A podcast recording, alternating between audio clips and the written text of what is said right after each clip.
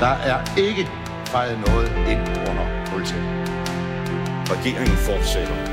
Derimod er det ikke nødvendigt, at statsministeren fortsætter. Der er ikke noget at komme efter. Per Helle, pas rigtig godt på dem. De er kun til lås. Fordi sådan er det jo. Ja, jeg kan bare sige, at der kommer en god løsning i morgen. Velkommen til Ministertid Live, programmet, hvor vi diskuterer aktuel politik med forhenværende ministre. I dag skal vi tale om bandepakke og ejendomsvurderinger. Vi skal se nærmere på skattestigningen på Frederiksberg, skattelettelse i København og i det hele taget nærmere på kommunernes økonomi. Endelig skal vi tale undskyldninger, og til sidst Ellemands manglende næse, krisen i K og ballade hos Alternativet. Så der er nok at tage fat på. Til at diskutere disse emner har jeg gode gæster i studiet. Begge to forhenværende boligministre har jeg lige opdaget. Øh, forhenværende indrigs- og boligminister for Socialdemokratiet, Christian Rabia Madsen, politisk ordfører i dag. Velkommen til. Tusind tak. Og Ole Birk Olesen, forhenværende transportbygnings- og boligminister LA, og i dag gruppeformand Liberal Alliance. Velkommen til dig også. Tak. Mit navn er Simon Emil Amitsbøl Bille, og du lytter til Ministertid Live. Men lad os lægge ud med noget ganske aktuel øh, politik. Det var i denne uge, at regeringen præsenterede sin nye bandepakke. Ikke mindre end 39 tiltag skulle der være. Noget af den øh, kritik, der allerede har været lidt, det er, at det er meget straf og ikke helt så meget forebyggelse. Og vi måske har set det der med bandepakker en del gange før. Jeg har selv øh, været belastet af at være retsordfører helt tilbage fra 2005. Jeg synes, jeg kan huske et par stykker. Christian Rabia Madsen, hvorfor skal vi tro på, at det lykkes nu? Jamen, jeg synes jo i virkeligheden, at vi med den fjerde bandepakke bygger oven på en succes. Vi har voldsomme øh, kriminalitetsudfordringer i Danmark, men sammenlignet med en række andre lande, øh, har vores bandepakker virket. Hvis man sammenligner med Sverige, hvor de har 20.000 registrerede bandemedlemmer, så har vi vel omkring 1.500 i Danmark. Så, øh, så det, vi har gjort, har virket, men vi skal selvfølgelig blive ved med at tage initiativer, sådan vi er på forkant. Øh, sådan så vi kan håndtere det, vi har set blandt andet i København med øh, knivstikkerier og den voldsomme kriminalitet, som vi har set omkring Christiania. Og så er jeg ikke enig i, at det, er, at det kun er straf. Jeg synes, det er, det er god... Øh, det er god laborpolitik, det her. Det er tough on crimes and tough on the causes of crime. Det er sådan Tony Blair, vi er ude i. Ole Birk, tænker du, at nu bliver bandeproblemerne løst? Nej, altså, man har forsøgt i øh, hele menneskelighedens historie at løse problemet med forbrydere og kriminalitet, og, og de findes stadigvæk. Så selvfølgelig gør det ikke det. Øhm, som du ved, Simon Emil, så er jeg jo ikke belastet af vildt meget viden og interesse for retspolitikken. Så der, der, hvor jeg står og ser det udefra, så konstaterer jeg bare, at, at der jo altid foregår forbrydelser, og så er der altid en lyst til for skiftende regeringer og skiftende partier, at, at ligesom sige, øh, vi, vi vil gøre noget mere, øh, nu vil vi gøre noget mere, osv. Og det kan godt se lidt futilt ud uh, udefra, det, der, det der konstante behov for at profilere sig på, at der er stadigvæk kriminalitet, og nu vil vi gøre noget, fordi det er set så mange gange før. Men jeg skal ikke kunne udelukke, at de her tiltag er de helt rigtige. Men har man ikke en fornemmelse allerede nu, Christian Rabia, af, at om øh, 3, 4, 5 år, så får vi bandepakke 5? Jo, det kan meget vel tænkes, men det, det tror jeg ikke, jeg kan se noget problematisk i. Altså, vi laver også øh, flere kraftpakker, fordi kraftsygdom udvikler sig, vi får nye behandlingsmetoder. Øh, sådan er det jo også på det kriminologiske område, at man øh, finder på nye måder at agere på. Det vigtige er, at det vi gør, det virker, og det følger med tiden. Hvis vi ser på de bandekriminelle, øh, så øh, er det klart, at voldsbilledet er det samme, men der er jo også en række nye områder, hvor de er meget aktive, blandt andet på det økonomiske område. Det er noget, som er stigende i omfang, og derfor laver man tiltag, som så målretter sig det. Så jeg, jeg, jeg tror ikke, at jeg egentlig kan se udfordringen i, at man laver bandepakker. Det tror jeg, man skal blive ved med, og det tror jeg også, man kommer til at blive ved med. Mm-hmm. Men, ja. men, men du altså, må vel også på den anden side indrømme, at der er den der altså baggrunden for bandepakkerne er også den her evige trang for politikere og partier til at sige, nu gør vi noget ved det. Og det er ikke nødvendigvis sådan, at fordi man har en lyst til at sige til befolkningen, at nu gør vi noget ved det, at man så faktisk gør noget, der er, som er at gøre noget ved det. Man skal i hvert fald som politiker jo tage alvorligt, at man ikke skal oversælge det, fordi det er jo rigtigt nok, at, at øh, øh hvis man sætter ind et sted og får en kriminalitetsform bremset, så er det jo ikke sådan, at de her hårdkogte kriminelle, de giver sig til at være... Øh, cykelsmed eller, eller, eller grønthandler, så slår de sig på andre kriminelle, andre kriminelle øh, aktiviteter for mange vedkommende. Så jeg, jeg synes ikke, man, man skal jo ikke øh, sælge øh, himlen eller en, en, en, en løsning, øh, som, som ligesom øh, en gang for alle bremser det. Men jeg synes, det er vigtigt, at vi bliver ved med at tage initiativer, og at vi lærer. Øh, vi kan se eksempelvis, at, øh, at øh, børn og unge, der har lommepengejob siden af skolen, de klarer sig godt. Nu tager vi det redskab ind i kriminalitetsbekæmpelsen, sådan så kriminalitetsudsatte unge øh, får det tilbudt. Det er et initiativ, som jeg selv har relativt store forhåbninger til. Så jeg synes, det er vigtigt, at man, ligesom man gør på alle andre måder, udvikler politik, der svarer på de udfordringer, som vi står overfor aktuelt. Men man kunne jo, altså, hvis man overlader til det kriminelle marked at have med en vare at gøre, som er forholdsvis populær, så er der flere penge at tjene øh, hos de kriminelle, end hvis øh, den vare ikke var kriminel. Vi taler om og, cannabis. Det taler om cannabis, ja. Der er ingen tvivl om, at hvis nu for eksempel vi ulovliggjorde alkohol, som jo er en voldsom populær drik i øh, Danmark, at så vil der være mange flere penge at tjene for banderne, fordi at man vil jo ikke ophøre med at drikke alkohol i Danmark. Øh, jeg vil ikke ophøre, bare fordi der er nogle politikere, der siger, at du må ikke drikke rødvin, så vil jeg ikke ophøre med at gøre det. Jeg vil bryde loven. og, og, og det vil sige, at der er, mange, der er mange flere, der kommer ud på et kriminelt marked og skal købe sin rødvin eller sin øl, øh, som dengang i USA, da man forbød det. Og, og på samme måde er det også i dag med, med, med hash, eller cannabis, eller pot, eller hvad vi kalder det. Det er forholdsvis populært øh, rusmiddel. Ikke helt så populært som alkohol, men dog ret populært. Og det, at man holder det forbudt, er årsag til, at der er en indtjening, som man ellers ikke ville kunne have. Fordi man kan ikke bare skifte over til noget andet, som er tilsvarende populært, fordi det er ikke forbudt. Jeg tror, der, der er lidt forskellige, også blandt eksperter, tilgang til, om liberaliseringen vil, vil virke. Øh, jeg, jeg har bare set, hvad politiet har svaret, og de, de er ikke entydigt optimistiske i forhold til, at det vil bekæmpe bander fordi at deres vurdering er, at de så vil, vil slå sig på andre ting. Øhm, man kan også... Øh... Men kan man skabe en efterspørgsel efter tilfældige forestillede ting? Nej, men så kan man... Så er det kan ikke man... rigtigt, der er en særlig efterspørgsel efter cannabis? Jo, det tror jeg, der er, men, men spørgsmålet er jo, hvordan den efterspørgsel så vil, vil arte sig, hvad for nogle markeder man, man så vil se. Altså, vil, vil kriminelle fortsat kunne underbyde en pris, man vil have, hvis det var statsligt? Vil kriminelle kunne sælge cannabis, som var, som var stærkere, øh, end det, man ville sælge statsligt?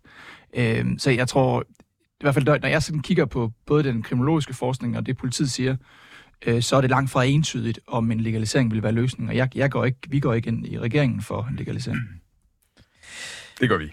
En anden ting øh, i forbindelse med det, Christian Rabia, det er jo, øh, din øh, partiformand og statsminister blev spurgt, om øh, man ikke skulle øh, se lidt mere på, på evidensen og eval- evaluere lidt mere. Og så svarer hun en anden stil med, at hun ville hellere bruge pengene på politiet. At, at, er det ikke lidt mærkeligt, når vi har haft så mange øh, initiativer mod bander, men ikke er mere nysgerrig på, hvad der virker? Jeg, jeg har faktisk ikke lige jeg har ikke set den øh, overveksling, men, men, øh, men jeg tror at det, det generelt er fornuftigt, at vi øh, prioriterer politiet. Øhm, men så meget koster nogle... det vel ikke at finde ud af, hvad der virker? Nej, altså, jeg, jeg, jeg ved det ikke, som, jeg, jeg har ikke, øh, jeg oplever ikke sådan en, som politiker oplever jeg ikke, at det med tiden er blevet vanskeligere at finde oplysninger, eller at antallet af rapporter er gået ned. Øh, så så jeg, jeg ved ikke, om vi har behov for, for mange flere nye rapporter på det her område. Jeg tror, min forventning vil være, at det ligesom på andre områder er sådan, at der er øh, legio-rapporter, og at det, vi gør, er velbelyst, og implementeringen bliver, bliver fuldt. Hvis der er huller i det, så må vi kigge på det. Vi forlader banderne og går over til noget, som I begge to er en slags eksperter i.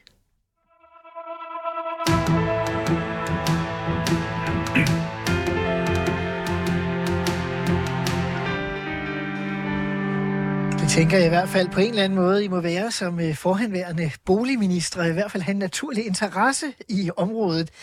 Der er jo kommet øh, de nye ejendomsvurderinger, som vi i overvis alle sammen øh, spændt har ventet på. Og man må jo sige, at det virker som om, at de øh, er blevet modtaget med en vis øh, øh, ude i befolkningen. Altså, øh, den mest øh, groteske historie, jeg tror, jeg har fundet, som øh, I sikkert også har hørt om, det er sagen om hvor fru Hovedgade 8 i Roskilde, som øh, er steget til 1,1 milliard øh, kroner i, øh, i grundvurdering, og bare lige for at sige, at den seneste vurdering lå den til 4,2 millioner. Så øh, det er jo noget af en, øh, en eksplosion. Og det er der en ra- lang række folk, de skriver, de forstår ikke deres øh, ejendomsvurdering, og, og de bliver bekymrede er man gået for tidligt ud, hvis man kan tillade sig at sige det om det, om noget, der har været på vej i 10 år? Det er klart, at Vurderingsstyrelsen har sagt, at der, hvor der er vurderinger, som er åbenlyst skæve, der kigger man på det nu. Men jeg tror også, at vi bliver nødt til, hvis man skal have en drøftelse af det her spørgsmål, at kigge på, hvad er det for en situation, vi har stået i, øh, bredt set som politikere, med ejendomsvurderingssituationen. Og det har jo været den, at man lavede et, et, øh, et skattestop på boliger øh, tilbage i 2001 i, i FOS tid. Og øh, så har der været en lang periode, hvor man ikke har lavet vurderinger. Jeg tror, det er siden 2011, hvor man ikke har lavet vurderinger. Så hvis vi skulle have et boligskattesystem, som skulle fungere, hvor vi har en fornuftig øh, skattepålægning af øh, boligpriser og boligformuer, så bliver vi jo nødt til som politikere at få lavet et øh, vurderingssystem, og vi bliver nødt til at få lavet et skattesystem, som også følger med tiden. Så jeg synes, øh, opgaven har været relativt bunden, fordi tidligere tiders politikere, særligt øh, omkring 2001, har, har svigtet på det her område. Øh, er det så svært at lave et nyt vurderingssystem? Ja, det er det ret åbenlyst. Øh, nu er vi i gang. Øh, det samlede billede er jo, at, at det er 8 ud af 10, der får en, en skattelettelse, særligt i, i, i, i provinsen er der ganske store skattelettelser. De personer, øh, som får en højere vurdering, de får en, en skatterabat, så man ikke kommer til at betale mere, end man gør nu. Hvis man har en vurdering, som er skæv, om man så om et halvt år ser en ændring, ændring i sin økonomi, som gør, at man skal sælge bolig, så kan man selvfølgelig tage fat i Vurderingsstyrelsen, som så kigger på de udfordringer, som man har. Så jeg, jeg kan sagtens se, at der er nogle eksempler, som er skæve, og der er nogle ting, som vi skal kigge på, Vurderingsstyrelsen er i gang. Men sådan den mere øh, den politiske debat, den politiske opgave, øh, har været svær, og nu er vi i gang med at løse den. Det tror jeg grundlæggende set er fornuftigt. Men Vurderingsstyrelsen har været ude at sige sådan, for eksempel, at det her er jo genereret efter et system, man har ikke været inde og kigge sådan Nej. nærmere på de enkelte. Burde man måske ikke have taget sådan, øh, dem, der øh, stikker længst ud og sagt, okay, øh, vi, vi kan godt forudse, at det skal, kommer til at skabe kaos og utryghed. Og det er vel så også det, man siger nu fra Vurderingsstyrelsen, at de steder, de steder hvor der er nogle sager, hvor man kan se, at, at, øh, at vurderingen er skæv af en eller anden årsag, øh, der laver man sådan med en individuel vurdering af, af de sager. Det synes jeg er fornuftigt. Ole Birke Olsen, det virker som Liberale Alliance er måske et af de partier, der har givet mest øh, tryk på den her sag. Der er mange andre, der træder vande. Øh, altså, hvad tænker du? Jamen, altså først skal det lige siges, at det her er en forløbig vurdering, som øh, man sender ud fra skats side for at øh, trykteste øh, det system, man har lavet, og finde ud af at rette det til, så det bliver mere rigtigt, inden den endelige vurdering kommer. Og det er jo egentlig al ære værd. Men øh, det skaber bare også hos nogle mennesker, som oplever en meget højere vurdering end det, som de synes, deres bolig er værd, en utryghed. Og øh, det er forståeligt, at det skaber den utryghed, og jeg synes også, det er uheldigt, øh, når, det, når nogle af tingene er så skæve, som de er. Og det har nok også afsløret, at der måske er en, en systemisk fejl i det, øh, de har. Altså, Forstået hvordan? jamen, øh, når de vurderer, hvor meget en grund ville kunne sælges for, med den optimale anvendelse af den grund. Altså, der står måske et hus i dag, men lokalplanen tillader, at der kan bygges øh, et fleretagers øh, lejlighedsbyggeri. Og derfor er grunden meget mere værd, end det, den bliver udnyttet til i dag med et enkelt hus på. Og derfor er grundværdien rigtig, rigtig høj. Det, der kan man jo ikke kun kigge på, hvad kommunen tillader. Man skal også kigge på, jamen er der, er der nogen, der vil bygge et etagebyggeri her? Er, er, det, er det overhovedet, altså, er markedsprisen på den grund faktisk det, som vi teoretisk anslår i forhold til, hvad lokalplanen tillader? Mm-hmm. Eller er det sådan, at det lokalplanen tillader, tillader, er der ingen, der vil betale for at udnytte den til? Og så virker det som om, man er gået med teorien, i stedet for at gå med, hvad markedet vil give for den ejendom. Og det er jo en systemisk fejl, mm-hmm. som øh, jeg ikke har hørt fra dem endnu, om de er villige til at, at rette. Og det skal vi selvfølgelig presse på for, og det er så også det, vi forsøger nu her. Der har også været flere historier fremme om sådan noget med, at øh, man har taget en vej øh, i en by og sagt, at øh, her er nogle huse, de ligger nogenlunde øh, samme sted, de har nogenlunde samme størrelse, grunden øh, ja. ligger der ved siden af hinanden, og der er vidt forskellige vurderinger. Det er Emanuel Olsens vej på Frederiksberg, Det er sådan det mest, øh, som er sådan en, en fin, fin øh, vej, der ligger op af Testårsvej, hvor der er blevet bygget sådan nogle funkis øh, dobbelthuse i, i sådan noget hvid, hvid pus og firkantet og så videre, og de er alle sammen ens. Altså, de ligger på samme, cirka samme størrelse grund, og husene er cirka ens. Øh, måske er der nogen, der har etableret et ekstra badeværelse end andre og så videre, men der svinger priserne på vurderingen af ejendommen fra 14 millioner til 22 millioner, og det virker ikke, øh, som om det er rigtigt. Jeg tror, at, at jeg tror ikke, der er nogen, der er overvurderet derude, fordi den, det hus til 22 millioner er formentlig 22 millioner værd, men der er nogle andre, der formentlig er undervurderet. Så de skal nok måske passe på derude med at, at ønske sig en mere retvisende vurdering. I hvert fald lige på Frederiksberg, men ja. Der har været andre eksempler fra Ja, ja, ja, andre øh, øh, byer. Det der med, at folk er svært ved at forstå, hey, min nabos øh, hus, det er, eller grund er vurderet til noget andet. For et er jo huset, noget andet er grunden, hvor det virker helt vildt mærkeligt, at to grunde, der ligger lige ved siden af hinanden og samme Ja. størrelse, hvordan Ja. pokker kan de være så forskellige i værdi? Ja, ja. Men, men, men det hele er, er jo også et udslag af, at der ikke er nogen... Øh, der ikke er et flertal på Christiansborg, der tør gøre op med den måde at opkræve boligskatter på. Fordi den måde, vi opkræver boligskatter på i dag, faktisk er en ret høj beskatning sammenlignet med, hvis man kun skulle beskatte fortjenesten ved boligsalg. Altså, vi hører tit nogen sige, det er også uretfærdigt, at man ikke skal betale skat ved boligsalg. Men virkeligheden er, at den måde med løbende skatter, som vi har her, opkræver mere skat, end hvis man havde en kapitalskat på fortjenesten ved at sælge sin bolig. Så overgangen til en fortjenesteskat i stedet for en løbende beskatning, som egentlig er, synes jeg, den mest oplagte vej at gå, vil betyde en samlet skattelettelse for borgerne, og at der kommer færre penge i statskassen. Så derfor går man, og det er nok derfor, at et flertal af partier i Folketinget ikke vil gå den vej. Er det det, Christian Madsen? Det ville jo være en, en, en markant omlægning. Altså, jeg, jeg, jeg er med på, at man med det nye system her kan finde nogle sager, som er tosset, og det må vi jo få rettet op på. Jeg tror bare, at sådan politisk set, så er det ret vigtigt at huske på, hvad det var, opgaven var. Og det var jo, at der var et skattesystem, som var øh, gået i stykker, fordi man havde lavet et skattestop, og det betød, at der var øh, nogle boliger, som var langt mere værd, end det, de blev beskattet, og det er selvfølgelig urimeligt. Øh, det får vi rettet op på, øh, sådan så man bliver beskattet af den reelle værdi, og dermed får en, et skattesystem, som afspejler virkeligheden. Og det er jo altid at foretrække. Men lige meget, man øh, går ind for øh, Ole Birks øh, model, hvor det så kan ende med en lavere skat. Man kan jo sådan set bare beslutte, at den skal være på et højere niveau, så det, kan, det er jo en politisk beslutning i sidste mm. ende. Jo, men hvis alt- man nu vil have den samme skat på fortjeneste ved boligsalg, som man har på fortjeneste ved at eje aktier. Klart, men alt kan jo reguleres, hvis Ja, ja, det er det, man vil. Jeg tænker mere på, er der ikke en pointe i, det antyder du i virkeligheden også selv, Christian Rabia, at det her område, det er så politisk tabuiseret, så man har svært ved at lave et mere rent snit i virkeligheden. Det siger man altid, det er, men altså, øh, øh, jeg tror, du var økonomi- og indenrigsminister, da man lavede den brede aftale i, i, i 17. Øh, Om skattedelen. Ja, om, om, om skattedelen her, så vi jo lykkes med at lave nogle, nogle brede aftaler på det her boligskatteområde, på trods, hvor vi sikrer, at man dels får nogle vurderinger, som er tidsvarende, og dels får nogle skattesatser, som gør, at man løbende beskatter den værdifølelse, der er. Og det synes jeg er, er er ret og rimeligt. Øh, Og det, det synes jeg sådan set er, er rigtig fornuftigt, at vi har haft et folkestyre, som kunne finde ud af det. Så det er jo ikke sådan, at, at man ikke kan diskutere boligskat, men, men det er klart, når man diskuterer boligskat, så diskuterer man også noget, som øh, mange mennesker er ekstremt afhængige af, og hvor der er øh, nogle store risici. Øh, kan mennesker, der har købt et hus billigt, øh, og så boet der en kort periode og oplevet en, en værdiforøgning, kan de, kan de håndtere en ændret skat? Det kan de nemt. Men der er jo også masser af familier, som for få måneder siden har købt en bolig.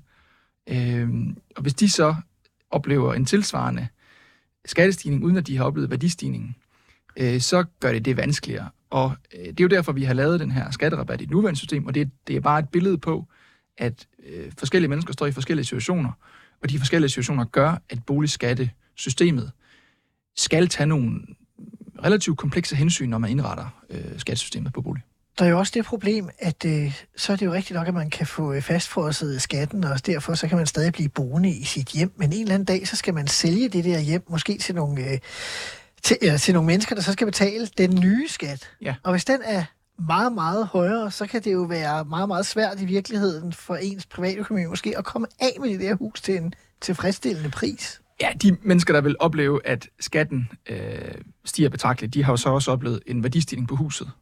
Øh, så på den måde, så er der vil der være en sammenhæng. Altså det, vi gør nu, det er at sige, hvis man bor i et hus, som får en højere vurdering, så får man en skatterabat, som man ikke skal øh, betale yderligere. Så får man en endelig vurdering i, i 27, øh, som man så kan påklage, og der vil skatterabatten fortsat gælde. Så vil der, når der kommer en ny vurdering efter 25, hvis den så ligger højere, så vil du få en, en indefrysning af den øh, skatteforøgelse, som du så skal betale i forbindelse med salg. Og jeg synes, det er et, et system, som tager udbredt hensyn til både nuværende og kommende boligejere. Og det er jo fornuftigt nok, at hvis, man, hvis boligen skifter, skifter hånd, hvis man sælger boligen, at man så er oplyst om at kan se, hvad er det for en skat, der skal betales af, aktivet. Hvis jeg nu skulle prøve at se lidt mere sådan, uh, socialdemokratisk på det, end jeg måske ligger mig naturligt, så det, Ellers så kan jeg hjælpe dig. Ja, det er det, jeg tænker. Øh, kunne man så ikke sige, at man risikerer det problem, at øh, der er nogle mennesker, der kommer til at bo alt for længe i deres øh, store huse, fordi at de egentlig er stavnsbundet til, og dermed får du ikke allokeret familieboligerne over til familierne, men i stedet for ender med, at der kommer til at sidde nogle pensionister alt for længe, så man ikke får udnyttet boligmassen godt nok. Jeg tror, Var det den, okay? den udfordring, ja, det, det kan godt være, den udfordring tror jeg næsten ville være større, hvis man lavede et, et avancebaseret system. Man kan sige, hvis, hvis folk oplever, at den bolig, de sidder i, ved salg vil blive beskattet anderledes, så vil det element, at en ny køber skal betale mere skat, måske øh, påvirke prisen, og dermed øh, betyder, at man har mindre lyst til at sælge den. Det, det, det er din pointe. Mm. Omvendt vil de samme sælgere have et incitament til at sælge boligen, fordi hvis skatten er steget, så er værdien også steget, så deres, deres mulighed for at se ind i en gevinst, når de sælger boligen, vil også være stor. Og må ikke de to effekter vil, vil, Ja. øh, vil, vil op af hinanden? Jeg, jeg, nu sidder jeg jo selv i en ejerbolig i øh, København, og øh, som, er, som er købt i 2018 med overtagelse i 19. Og, og der er det klart, at jo længere tid jeg og min kone bliver boende i den bolig, jo, jo længere, jo flere år har vi at få rabat i, før vi skal ud på et marked, hvor vi ikke får rabatten længere og skal betale den fulde skat. Så vi har et incitament til at blive boende i den øh, lejlighed, indtil vi bliver slæbt derfra nu. Fordi øh, 50 år med skatterabat, det er godt nok øh, en stor gevinst til os. Og det gør måske, at det man har talt om, at så kommer priserne på ejerlejligheder i København, som er steget meget i beskatning, de kommer til at falde, fordi når man sælger, så skal de nye betale en ny skat. Men måske kommer de ikke til at falde, fordi dem, der sidder i dem i dag, de kommer ikke til at sælge dem. Så og derfor er der ikke presset. der, der bliver ikke et, et udbud af ejerboliger i København, fordi alle holder på den ejerbolig, de har i forvejen. Og det vil sige, at dem, der gerne vil have en ny ejerbolig, de har ikke noget at vælge mellem, og så bliver de nødt til at betale en kæmpe sum for at overtage den. Og den, og den effekt kan godt være der. Den effekt, der vil presse prisen den anden vej, det er så, at du skal betale en, en mere reel og retvisende skat øh, som køber af en lejlighed som Oles, og det vil så presse priserne den anden vej. Og ved, hvilken effekt der vil være stærkest, øh, det ved jeg ikke. Jeg tror bare grundlæggende set, det er super fornuftigt, at, at et bredt flertal har taget ansvar for at få rettet op på de skatteproblemer, der har været ved at få et skattesystem, som nu afspejler den reelle værdi.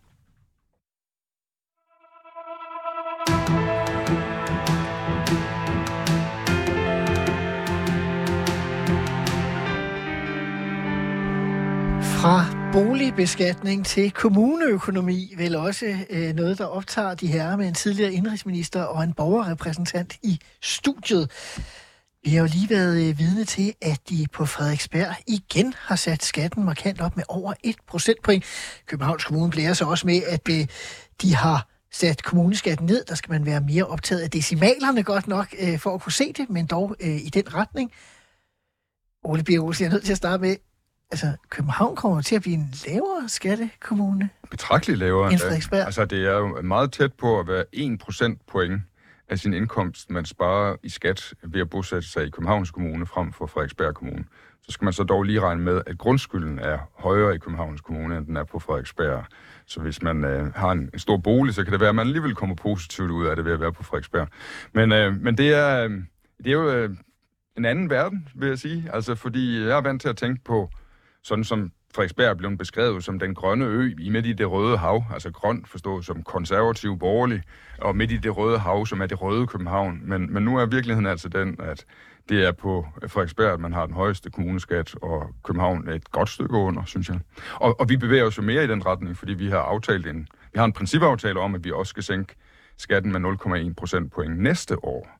Øh, og hvad, om Frederiksberg hæver den igen, det ved jeg ikke, men, øh, men så kommer den altså endnu længere ned. Det var den pris, Socialdemokratiet betalte for at få jer ud af enhedslistens favn. Ja, det kan man sige, men, men, men sagen er den, at øh, vi opkræver og har igennem flere år i København opkrævet mere skat, end vi har lov til at bruge. Fordi der er nogle tal for, hvor mange penge man må bruge på, på anlæg og på Det drift. husker de to tidligere indrigsministre her. Det husker vi meget klart. Og, og det vil sige, at uh, igennem mange år, i- eller en del år i København, har man bare sparet op og sparet op og sparet op af nogle penge, man ikke måtte bruge. Og, og, så nu har vi så bare besluttet, at uh, ligesom, så lad os da sænke skatten, i stedet for at blive ved med at lave større og større opsparing. Hvis vi lige ser bort fra den del, jo, som så har sin egen logik bag sig, var det nemt at, øh, at lave et budget i København ellers, tænker du? Ja, i år. Ja. Ja, og også sidste år, sådan set. Altså, der var forskellige ting, der gjorde, at, øhm, Altså, at sidste år kunne vi borgerlige gå sammen med Enhedslisten og Alternativet øh, udenom Socialdemokratiet og SF, fordi øh, Socialdemokratiet stod meget stejlt på at ville have rigtig mange af sine egne mærkesager opfyldt. og, og så, så forenede partierne rundt om Socialdemokratiet sig med hinanden og udelukkede Socialdemokratiet. Og så i år, øh, der er det så, øh, altså Socialdemokratiet er kommet mere blev mere realistisk, og så vender vi tilbage til dem. Nå, men ud for at øh, ende i en eller anden øh, København, det skal snakke, hvor hyggeligt det end kunne være. Jeg bor jo også i den kommune, men øh, Frederiksberg øh, har den her stigning. Der er mange kommuner, der siger faktisk, Christian Rabia, at de føler sig presset øh, på deres øh, økonomi. Øh, der har været noget diskussion jo lidt mellem din finansminister, øh, Vammen, og så en del øh, af borgmestre, måske også nogle regionsrådsmedlemmer osv., der siger, at, at økonomien er meget stram ude i kommunerne. Klynker de bare? Nej, det mener jeg ikke. Øhm, det er klart, at når man lægger budget i kommunerne øh, og regionerne, så er det vanskeligere nu, blandt andet fordi vi har haft inflation, som har været meget, meget høj, øh, 10 procent. Og det betyder jo, at øh, varer og ydelser er steget i pris. Og det slår selvfølgelig hårdt igennem.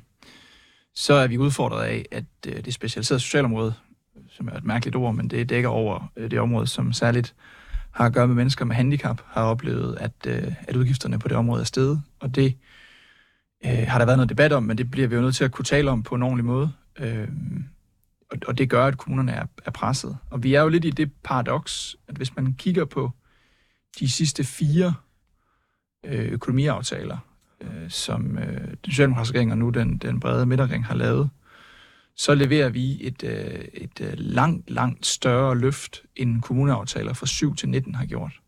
Langt, langt større. Ja, så kommunernes har... midler er blevet flere, men der er nogle udviklinger ude i kommunerne i den offentlige økonomi, som gør, at det stadigvæk er vanskeligt at lægge budgetterne. Og det paradoks øh, skal vi være åbne om, og vi skal prøve at se, om vi kan finde nogle løsninger. En af de løsninger, som vi skal have kigget på, det er, at det kan ikke nytte noget, at, at, at priserne på private botilbud øh, til mennesker med handicap stiger og stikker af, uden at, at kvaliteten følger med op. Så det område skal vi have sat et, et taksloft over. Og det handler ikke om, at mennesker med handicap skal have dårligere tilbud. Det handler om, at de mennesker, som tjener penge på at levere de tilbud, skal tjene nogle færre penge i fremtiden, samtidig med, at vi bygger nogle flere kommunale botilbud øh, på det samme område. Mm, og det er jo det er jo en reel problematik, men det er jo også, som du siger, i forhold til de der løft, øh, der har været. Altså, jeg var inde og tjekke på den seneste økonomiaftale. I skriver, at I laver et, re- et reelt økonomisk løft på 1,4 milliarder. Siden dengang har I smidt over 600 millioner yderligere ud til kommunerne øh, til samlet set. Øh, det virker på mig som om, at det også øh, bliver lidt rituelt. Altså, nu har vi jo også den der indrigsminister mm. baggrund til rådighed. Altså, flere af de år, jeg var indrigsminister, der gik det nedad. Ja. Og der klagede de jo også. Altså, jeg havde altid den tilgang, at det mest var nok mest var problemer, at de havde valgt det forkert ud i kommunerne, og ikke så meget for de forkert for Christiansborg. Ja. Øh, og det handlede ikke om, det var mig, eller det var en socialdemokrat, der var minister. Øh, altså, der, I har jo givet massiv midler de sidste fire år, som du selv siger. Jamen, jeg, jeg mener ikke, at det er, rit, at det er rituelt. Jeg, jeg, jeg mener, at, at vi har et, et paradoks, som vi er fælles øh, med borgmesteren om at skulle løse. Og det er et paradoks, at vi, som jeg sagde før, vi, vi har hævet rammerne de sidste fire år øh, fire gange mere, end man hævede fra 7 til 19. Så der er kommet betydeligt realløft. Men der er nogle andre udviklinger, der gør, at kommunerne har vanskeligt ved at få penge til at, også at slå til. Og i stedet for at tale om, at det er rituelt, eller tale om, tale om debatten, så synes jeg, vi skal gå ind i debatten og prøve at finde løsninger på, hvordan vi kan lave strukturelle ændringer, der gør, at vi leverer en god velfærd, samtidig med, at vi kan få øh, budgetterne til at, at hænge sammen. Er du enig i, at øh, pengene ikke hænger sammen i kommunen, hvis du ser bort fra din egen lykkelige kommune? Jamen, der er jo også politikere, der mener, at på grund af de der måltal, altså ikke hvor mange penge man har i kassen, men hvor mange penge man har lov, lov til at bruge, at der er for, måltallene for små. For, øh, altså, det, det, det har jo nogle fordele at blive ældre. Øh, og nu er, er jeg rundet de 50, og det vil sige, at jeg kan huske, at i alt mine, alle mine år, hvor jeg, hvor jeg sådan interesserede mig for politik, der har man påstået, at der var for få penge at bruge af i den offentlige sektor. Og uanset hvor meget man løfter budgetterne i kommuner og regioner og stat osv., så, så er der stadigvæk for få penge at bruge af, øh, lyder det derude. Så, så øh, jeg tror ikke et øjeblik på de her ting. Jeg kan jo også konstatere, at Indrigsministeriet fortæller, at hvis alle kommuner var lige så gode til at administrere som de bedste kommuner, så ville kommunerne under et kunne spare 8 milliarder kroner. Det er altså rigtig mange penge, øh, som kommuner kunne spare på at have en administration, som ikke er sådan et eller andet drømmesyn, men som er en administration, som de 10 dygtigste kommuner allerede har, når man sammenligner dem med hinanden. Øh, så øh, hvorfor kigger man ikke lidt på administrationen? I min egen kommune, København, der siger tallene, at kommunen bruger 1,2 milliarder kroner mere på administration, end kommunen behøvede, hvis den var lige så dygtig som de 10 dygtigste kommuner til at administrere.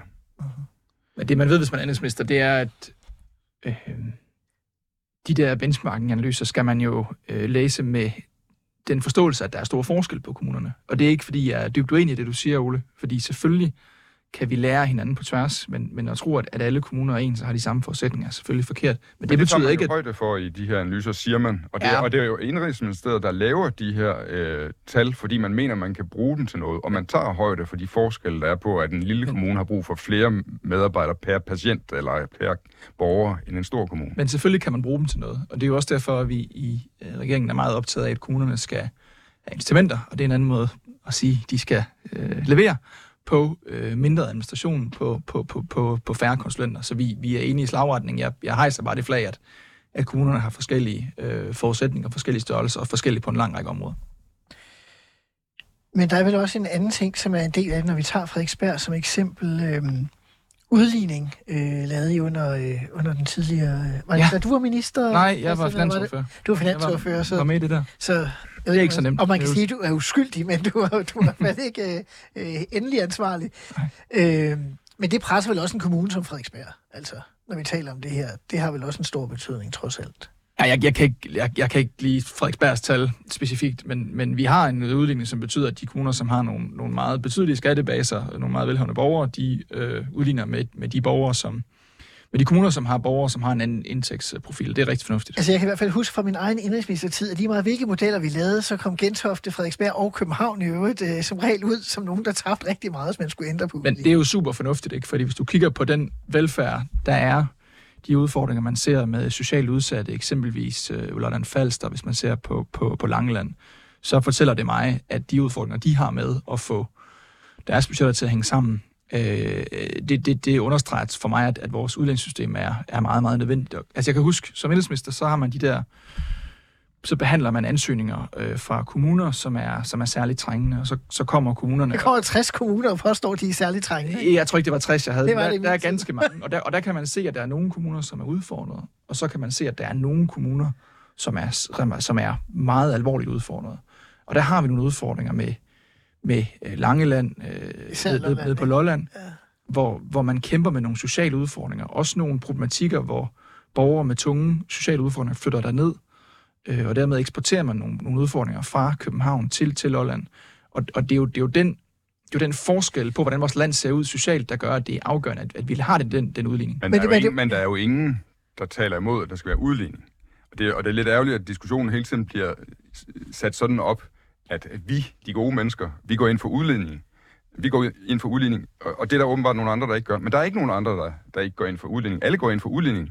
Spørgsmålet hver gang, der laves en reform, det er, skal der være mere udligning, Mm. der er i forvejen? Ja. Øh, og der øh, er det sådan, at når der kommer en socialdemokratisk regering til, så kan man altid finde argumenter for, at der skal være noget mere udligning, som tilfældigvis øh, gør, at kommuner med socialdemokratiske borgmester får flere penge, øh, og kommuner med konservative borgmester får med færre penge. Ej, det, det er selvfølgelig ikke sådan, vi laver Og udligning. venstre, jeg- og venstre, man skal have sit flertal i Folketinget, så derfor kommuner med venstreborgmester får også flere penge. Ja, man, man laver det efter nogle, nogle helt objektive kriterier, og jeg, og jeg vil sige, jeg vil sige at, at det er så svær en øvelse. Der måtte jeg le. det er så svær en øvelse, at, at det er ikke noget, som man øh, laver hver gang, der kommer en socialdemokratisk regering. Det er noget, man laver en gang imellem, og hver gang man gør det, er det, er det svært og, og ekstremt komplekst.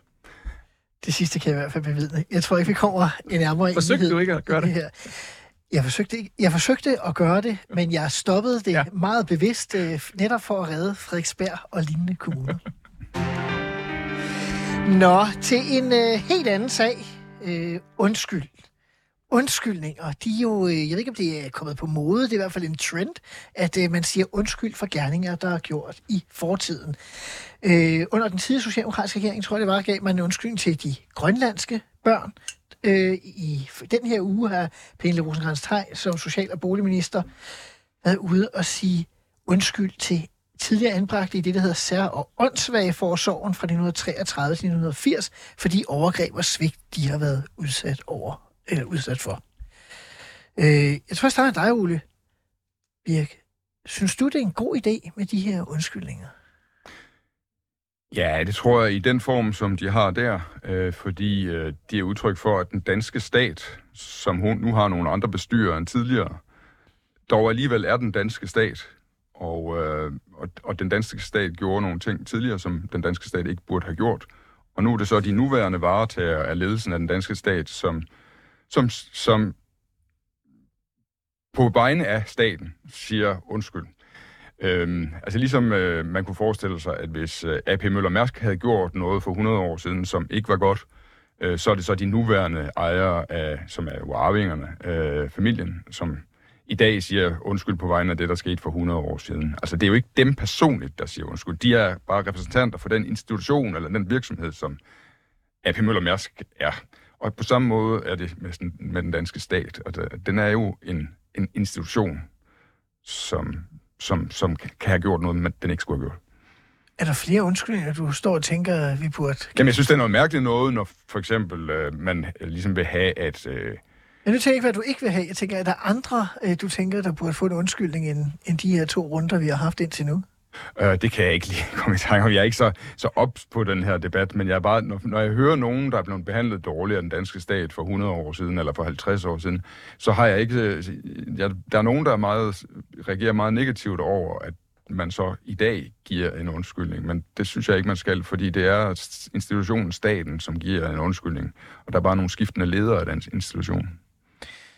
Christian Rabia, kan der ikke være tale om, at nogle ting jo faktisk kan være gjort i... Nogle af tingene er klart ikke gjort i den bedste mening, men andre ting kan være gjort i en, i en god mening, og med det- tidens viden, og... Ja, jeg, jeg er meget enig i de bemærkninger, som Ole kom med. Øh, og det dilemma, du peger på, det er jo, skal man dømme fortidens gerninger med nutidens øjne? Og det skal man jo altid være tilbageholdende med, men jeg tror, selvom man kan pege på godhavnsdrengene og andre, så mener jeg ikke, der er gået inflation i undskyldninger. Det er ikke sådan, man, man kaster om sig med undskyldninger. Uh-huh. Der er lavet en meget, meget grundig undersøgelse af åndssvage forsorgens øh, gerninger fra 33 til 80. Og de gerninger, der er afdækket øh, misrygt og misbrug, øh, var heller ikke med datidens øjne acceptable eller lovlige. Så ja, der er meget tungvejende grunde til, at man giver den her og de andre undskyldninger. Og, og jeg tror ikke, at der er nogen risiko for, at, at, øh, at undskyldninger mister betydning, fordi man begynder at give en masse andre undskyldninger. Der skal selvfølgelig være tungvejende grunde til det, og man skal være opmærksom på de dilemmaer, som det selvfølgelig er, hvordan man bedømmer fortiden. Øh, for der kan også være sket fejl i fortiden, som er gjort med, med den bedste mening, og der kan det så være en anden diskussion. Hvor sætter man så grænsen? Jeg læste så sent som i dag, tror jeg, en artikel, jeg kan ikke huske i hvilken avis, så det beklager jeg med citatret og den slags, at øh, man nu øh, også i forhold til Danmark begynder at diskutere, skal man give undskyldning i forhold til slaverne på de dansk-vestindiske øer? Øh, skal Danmark, det er jo sådan en sag, der kører i mange lande i virkeligheden, men Danmark er ikke en af de sag, øh, lande, der bliver kørt sådan en sag imod. Men bør man også gå så langt tilbage i historien og give undskyldninger? Jamen, Det ved jeg ikke, om jeg har noget meget klart svar på, men det er klart, at, at når man vurderer det, så, så øh, skal man gøre det øh, grundigt og, og, og, og prøve at vurdere, øh, er, det, er det staten, der har, i forhold til åndsfagforsorgen var det, var det staten, der svigtede sit tilsyn. Det var, det var statens ansvar, og derfor giver det rigtig oplagt mening, at det er også staten, der siger undskyld. Og der kan være andre forhold, der gør sig gældende i, i andre sager. Så jeg tror, det er svært at, på en fredag eftermiddag at komme sådan med, med de præcise tegninger over, hvad der skal gøre sig gældende. Men det er klart, at man kan tale om, hvad, hvad er, øh, hvad for nogle argumenter kan man, kan man bringe i anvendelse. Jeg synes, det argument, der handler om, at hvis der er foregået ting, der også med datidens briller var øh, moralsk ved siden af og ulovlige, var det staten, der havde ansvaret, så, så vil det være for mig argumenter, der taler i retning af, at man skal tage en drøftelse om øh, undskyldninger. Altså, det synes jeg så er en helt anden sag, fordi der er jo ingen af de slaver, der lever i dag. Altså, hvis der er, stadigvæk er nogle mennesker, der er blevet gjort fortræd, som lever, så er det passende at give en undskyldning, og måske endda en erstatning til dem for det, der er sket dem. Men, men de, dem, der lever på de danske vestindiske øer i dag, øh, de, altså, de har jo aldrig været slaver, og deres forældre har heller ikke været det, og deres bedsteforældre har heller ikke. Øh, måske deres oldeforældre, det ved jeg ikke, om der er nogen, der har haft oldeforældre, som er slaver. Og de, og- og de, altså, de har jo ikke krav på nogen undskyldning. Der er jo ikke nogen, der har gjort noget ondt mod dem, der lever i dag. Øh, der synes jeg, det bliver lidt, øh, lidt skørt, øh, det hele. Altså, Men det er jo en jeg- større jeg trend heller i ikke, verden, ikke? Jeg har heller ikke Altså- krav på nogen undskyldning fordi, at fra den tyske stat, fordi den tyske stat beordrede min oldefar øh, ned til fronten i Første Verdenskrig, hvor han døde i en skyttegrav. Altså, det var synd, virkelig synd for min oldefar, men det er da ikke synd for mig. Jeg står der her i dag. Du overlevede. Jeg tror ikke, vi kommer videre med det. Nu skal vi hen til en runde, der handler om alt det, måske lidt skæve, der er sket i dansk politik den seneste uge. Vi har jo blandt andet krise i det konservative folkeparti. Der skulle have været en konservativ gæst også, skal jeg lige sige. Øh, Pape stod for et år siden som formand for et parti, der var ved at sprænge alle rammer i meningsmålingerne, meldte sig som statsministerkandidat, og pludselig faldt det hele fra hinanden under valgkampen i stor diskussion, både om hans privatliv og om partiets øh, politiske placering i den økonomiske politik og andre ting. Et frygteligt år, øh, kalder øh, Pape det selv, og øh, der har været øh, en række interviews øh, her øh, i weekenden, den sidste, seneste weekend, altså efter jeg sendte øh, sidst. Øh, jeg kan jo starte med dig, Ole. Du har jo også været i et parti, der både har haft øh, pæn succes øh, og stor fiasko, og nu øh, pæn succes igen. Kan du forstå, at det, altså, hvordan skulle de forholde sig til det her, er lige ved at sige, øh, Pape altså, og de konservative? Kunne de have gjort noget anderledes? Jeg ved jo ikke, hvad de gør bag øh, linjerne, øh, så udefra ser det ud som om, at de kunne have gjort noget anderledes. Fordi det, man skal gøre i den situation, det er, at man skal finde ud af, hvem man er.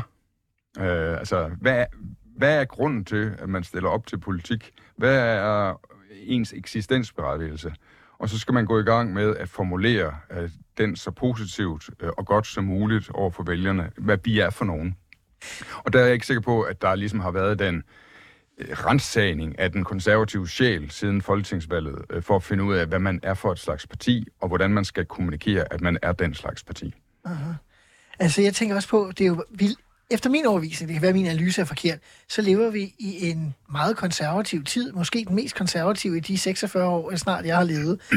øh, og alligevel, så det parti, det næsten går værst for, det er det konservative Folkeparti. Altså, der er jo et eller andet underligt om, at der er en tidsånd, der burde være med dem, men som de ikke rigtig fanger ind. Ja, og det tror jeg, det er fordi, øh, og jeg er enig med dig i, at der er den tidsånd om, at, no, at mange ting var bedre i gamle dage, og vi skal også passe på med at ikke at lave alt for meget nyt osv. Øh, og øh, at de burde kunne udnytte den, men jeg oplever ikke, at de laver et, et tænksomt arbejde og få kommunikeret øh, ud, hvad de er for nogen i den her tid, som egentlig burde tage imod dem med kysshånd. Christian Rabjerg, når man står som politisk ordfører for et øh, regeringsparti, prøver man så bare at forholde sig så, øh, så roligt som muligt, når der er problemer øh, på højre og venstre side øh, af regeringen? Jeg, jeg, jeg står sådan lidt og tænker på, om jeg kan sige noget, jeg egentlig har lyst til at sige, og, det, og jeg kan ikke rigtig komme i tanke om noget. Altså, jeg, øh, det er jo ikke særlig sjovt at være det konservative folkeparti. Jeg har selv været folketingskandidat fra 11 til, til 15, da mit eget parti havde omkring 15 procent i målingerne, og det er for Socialdemokratiet noget, Utrolig lavt. noget rigtig møg, og der er vi heldigvis ikke i dag. Øh, jeg, jeg, er ikke, altså, jeg er ikke analytiker, og jeg, jeg har ikke så mange kommentarer til de konservative situationer. Men hvordan oplevede du genopbygningen i Socialdemokratiet, hvis Jamen, jeg der- skal lave parallellen? Det vil jeg hellere tale om. Øh, jamen, der oplevede jeg, at, øh, at øh, det er vigtigt, at man øh, får kigget sig selv øh, dybt i øjnene, og får øh, kommunikeret øh, klart, øh, også da vi kom i opposition. Øh, måske også øh, sådan fik opdateret ens politiske analyse. Hvad er, det egentlig, man, hvad er det egentlig, man ser derude, som er udfordringer, og hvordan vil man gerne forholde sig til det? Så det er sådan noget, det er sådan noget tilbage på værkstedet, ned i, i, de, i de dybe knæbøjninger, og få lavet en god samfundsanalyse, som man egentlig tror på. Får ageret på den. Det er også det, der skal ske for...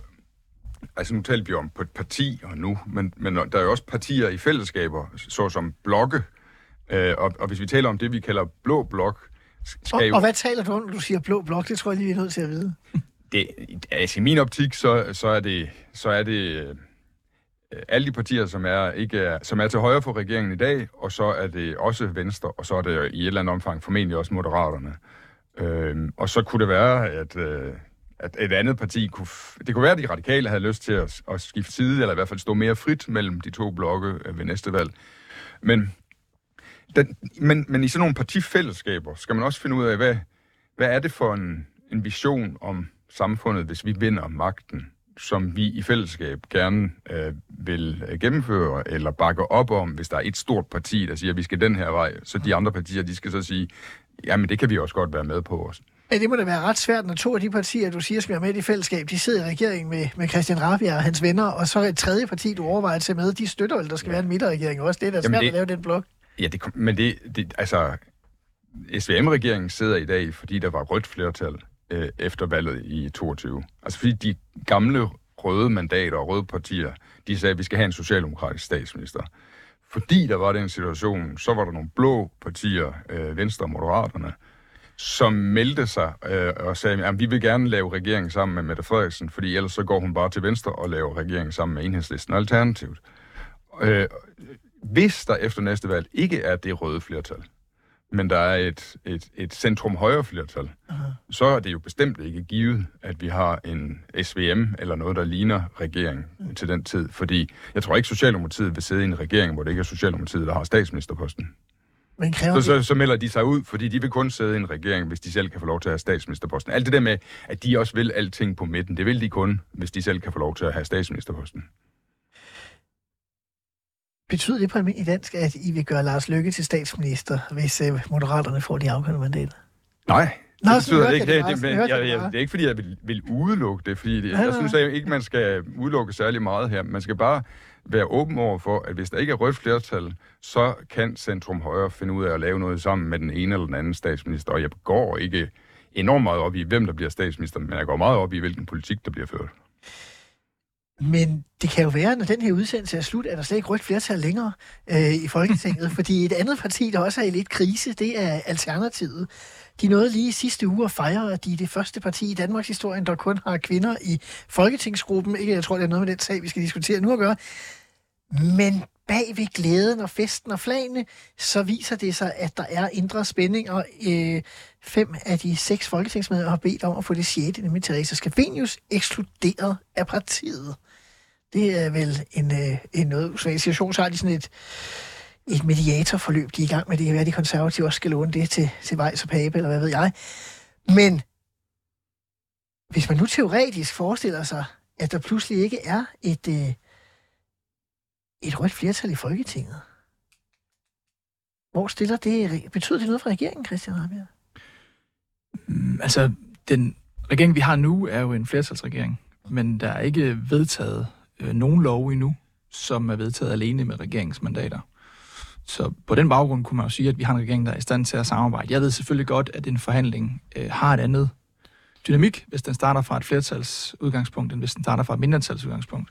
Men, men, men det er klart, at, at, at, øh, at, at regeringen øh, øh, kan også agere, og vil også skulle agere, øh, uafhængigt af, om der er mandater, der, der flytter parti. Men jeg tænker mere på, hvis Ole Birk har ret i, at den eneste grund til, at Mette, Stats... Nej, Mette Frederiksen er statsminister i Danmark, det er fordi, der var 90 røde mandater. Den analyse ved jeg ikke. Altså, Det var, det, var rigtigt, det var rigtigt i situationen efter valget. Men så skabtes jo det her SVM-flertal. Så du tror, ikke, du tror heller ikke, det påvirker... Nej, ikke det, at de røde mister flertallet, fordi nu er der et nyt øh, flertal, som hedder SVM. Mm, ja, men jeg tror også, man skal være opmærksom på, at der var selvfølgelig en mandatlogik efter valget, øh, som, som vi også har, har talt helt åbent om og sagt, at, at, at vi så ikke noget attraktivt alternativ i at, at lave en rød regering. Øh, men jeg synes også, det er vigtigt at sige, at, at øh, det var ikke noget, vi fandt på på valgnatten. Øh, vi gik jo til valg på at lave en bred regering. Vi sagde ved valgkampens start, at vi gik efter som øh, første option at lave en bred regering. Øh, Lars Løkke sagde det samme, så der var partier inde på midten, der uafhængig af valgresultatet tilkendegav for vælgerne, at vi gik efter en bred regering. Og det synes jeg er en pointe, som, som Oles meget mandatstyret logik måske oversyrer, og, øh, over, overser, der faktisk var det ønske fra i hvert fald to partier. Men styrker det ønsket om at fortsætte med brede regeringer, man ser øh, palaveren øh, i et... Øh, Nå, men jeg, jeg, jeg synes bare, jeg, jeg, synes, øh, jeg synes, den her regering, vi har nu, er god, men jeg synes, at den skal bevise sig. Og, og så må vi jo se. Altså, hvis vi kan løse de problemer, vi, vi siger, jeg synes, vi er godt i gang. Synes, det går godt, der er en god stemning, vi tager fat, er også i stand til at træffe vanskelige beslutninger. Men vi må jo se om tre år, om vi er i stand til at træffe de beslutninger, der skal til. Er vi det, øh, så, har, øh, så er det jo et godt udgangspunkt for en valgkamp, øh, også i forhold til, til den nuværende regering. Men, men, men tiden må også ligesom øh, male et billede af, om øh, regeringen er i stand til at løse de udfordringer, der er. Det, det tror jeg, den er. Jeg synes, vi er kommet godt i gang. Så du er ikke 100% sikker på, at I går til valg på en bred regering over midten næste gang? Ja, det har vi klart sagt, at vi ikke øh, har gjort op endnu. Øh, det tror jeg også, øh, jeg har sagt øh, flere andre steder, at, øh, at, øh, at det, det må vi se på, når vi, når vi kommer nærmere. Nu har vi tre år, hvor vi har fået et mandat til at løse de udfordringer, vi har på velfærdsområdet i forhold til at levere arbejdskraft i forhold til klima. Det er det, der har vores, vores fokus nu. Jeg taler af erfaring, når jeg siger, at det statsminister kan meget sent finde ud af, om de går til valg på den regering, de sidder i. har Ola og jeg i hvert fald lidt dybe erfaringer med, mm. øh, med VLAK-regeringen og, og, og Lars Lykkes øh, befrielse. Der er faktisk en sag, jeg kom til at springe over, og vi har meget, for kort tid til den egentlig, men jeg bliver nødt til at nævne den, for jeg nævnte i introen, vi ville tale om den. Ellemann fik jo ikke sin næse. Christian, du og dine venner, I havde planlagt, at Ellemann skulle have en næse i den her uge. Jeg, jeg, har ikke, jeg har ikke fulgt den sag øh, noget, noget, noget særligt. Altså, er det ikke et spørgsmål om, at man ønsker at lave yderligere undersøgelser, før man jo, forholder men, sig til men det? SV, SVM vil give en næse til Ellemann allerede i den her uge. Men det vil partierne udenom regeringen så ikke være med til. Og så accepterede flertallet, at man afventede yderligere undersøgelser, eller hvordan? Jamen, ja, det virkede bare umiddelbart øh, på os, der så det udefra, som man ligesom prøvede at sige, at nu giver vi ham en hurtig næse, og så slipper vi for, for meget palaver. Jeg, jeg har ikke uh, læst mig dybt ned i sagen. Jeg, jeg kunne se på en overskrift, at man ville lave yderligere undersøgelser, og så forholde sig til sagen i udvalget. Det lyder for mig at se. Men det var sådan, det var, at, at SVM tog initiativ til, at man at lave sådan en, en beretningstekst, som var udtrykt en kritik af det, der var foregået i forsvarsministeriet. Det er det, man kalder en næse. Ja. Og, øh, og det gjorde man, øh, mens man havde en tro på, at der også var nogle af oppositionspartierne, der ville tilslutte sig det. Men så blev oppositionspartierne enige om, at det var alt for tidligt at øh, konkludere noget i Finansudvalget, øh, fordi vi skulle have, der kommer hele tiden nye ting frem, øh, senest at statsministeriet og udenrigsministeriet også var indblandet. Og derfor skulle man afvente, at, øh, at, at vi har ligesom kommet til bunds i sagen, herunder afvente en undersøgelse, som skal i gang sættes øh, i Forsvarsministeriet af, hvad der er foregået. Og først derefter kan man konkludere. Og da så alle oppositionspartier, øh, modsat tidligere, blev enige om, at man skulle vente, og vi ville ikke være med til at give den kritik nu, fordi vi det var for tidligt, så sagde regeringen, at så vil vi heller ikke bruge vores flertal til at gøre det, fordi det synes vi ikke giver mening. Det viser vel en samarbejdsvillig regering, der lytter til oppositionen og foretager yderligere undersøgelser. Ja, ja, men det er bare også uh, lidt sjovt, altså, fordi det normale... Var det når, lidt smart i en fart af regeringen? Det normale, når en regering gerne vil, uh, når regeringspartier gerne vil udtrykke og stemme for en kritik af egen minister, det er jo fordi, der er det ved at danne sig et flertal udenom regeringen, som ønsker det. Men det så kan man, man jo ikke nu. Så siger man, så siger, så siger man okay, jamen, øh, det kan vi da godt tilslutte os, øh, hvis ellers vi lige piller det der ud, som er alt for kraftigt formuleret eller et eller andet. Øh, i, den, I det her tilfælde, der var der ikke øh, mulighed for et flertal udenom regeringen, men regeringen ønskede ligesom at signalere, at nu er den sag lagt i graven. Så nu har vi vedtaget en kritik. Så lad os komme videre. Jeg tror, det var det, der var regeringens ønske omkring det her. Øh, men da så øh, mindretallet øh, udenom regeringen ikke ville være med, så synes man, det så for mærkeligt ud, at man selv stod for det. Vi er ved at være i det sidste minut af udsendelsen. Jeg går ud fra, at det er to herrer, der går øh, tilfredse øh, på weekend. Socialdemokratiet vil stede i målinger på det seneste. Liberale Alliance aften måling, hvor I står til at blive Danmarks næststørste parti. Øh, I smiler øh, øh, begge to. Øh, så på hver jeres måde, så øh, er, det, er det virkelig S og LA, der er, er vinderne i dansk politik. Måske sammen med Lars Lykke på sin egen måde i øjeblikket. Jeg, jeg vil sige sådan, at det er som om, at der er en, at vi er i en mellemfase i dansk politik, hvor dansk politik skal finde en ny øh, opdeling af partier og et nyt størrelsesforhold mellem partierne, som måske kommer til at vare længere tid øh, efterfølgende. Men lige nu er alt i spil, og så øh, LA har, har det godt lige nu. Øh, det kan ændre sig i morgen, hvis vi øh, ikke opfører os ordentligt. Øh, det kan også være, at det ender rigtig godt jeg tror, at, at, øh, vi har fået en ny situation med en bred regering, øh, og det, det skal vælgerne vende sig til. Så jeg tror, at målingerne skal man nok ikke læse så grundigt nu. Jeg tror, man skal læse det mere grundigt om et, om et år, og der er jeg også optimistisk i forhold til, at vælgerne vil kvittere for de partier, der rent faktisk tager ansvar. Christian Rabia Madsen og Ole Birk Olsen, I skal have mange tak, fordi I vil være med i Ministertid Live. Jeg er tilbage igen i næste uge med nye gæster, hvor vi diskuterer aktuel politik med forhenværende ministre. Og på søndag er der ikke et nyt afsnit af Ministertid, men øh, genudsendelse af et godt gammelt på genhør.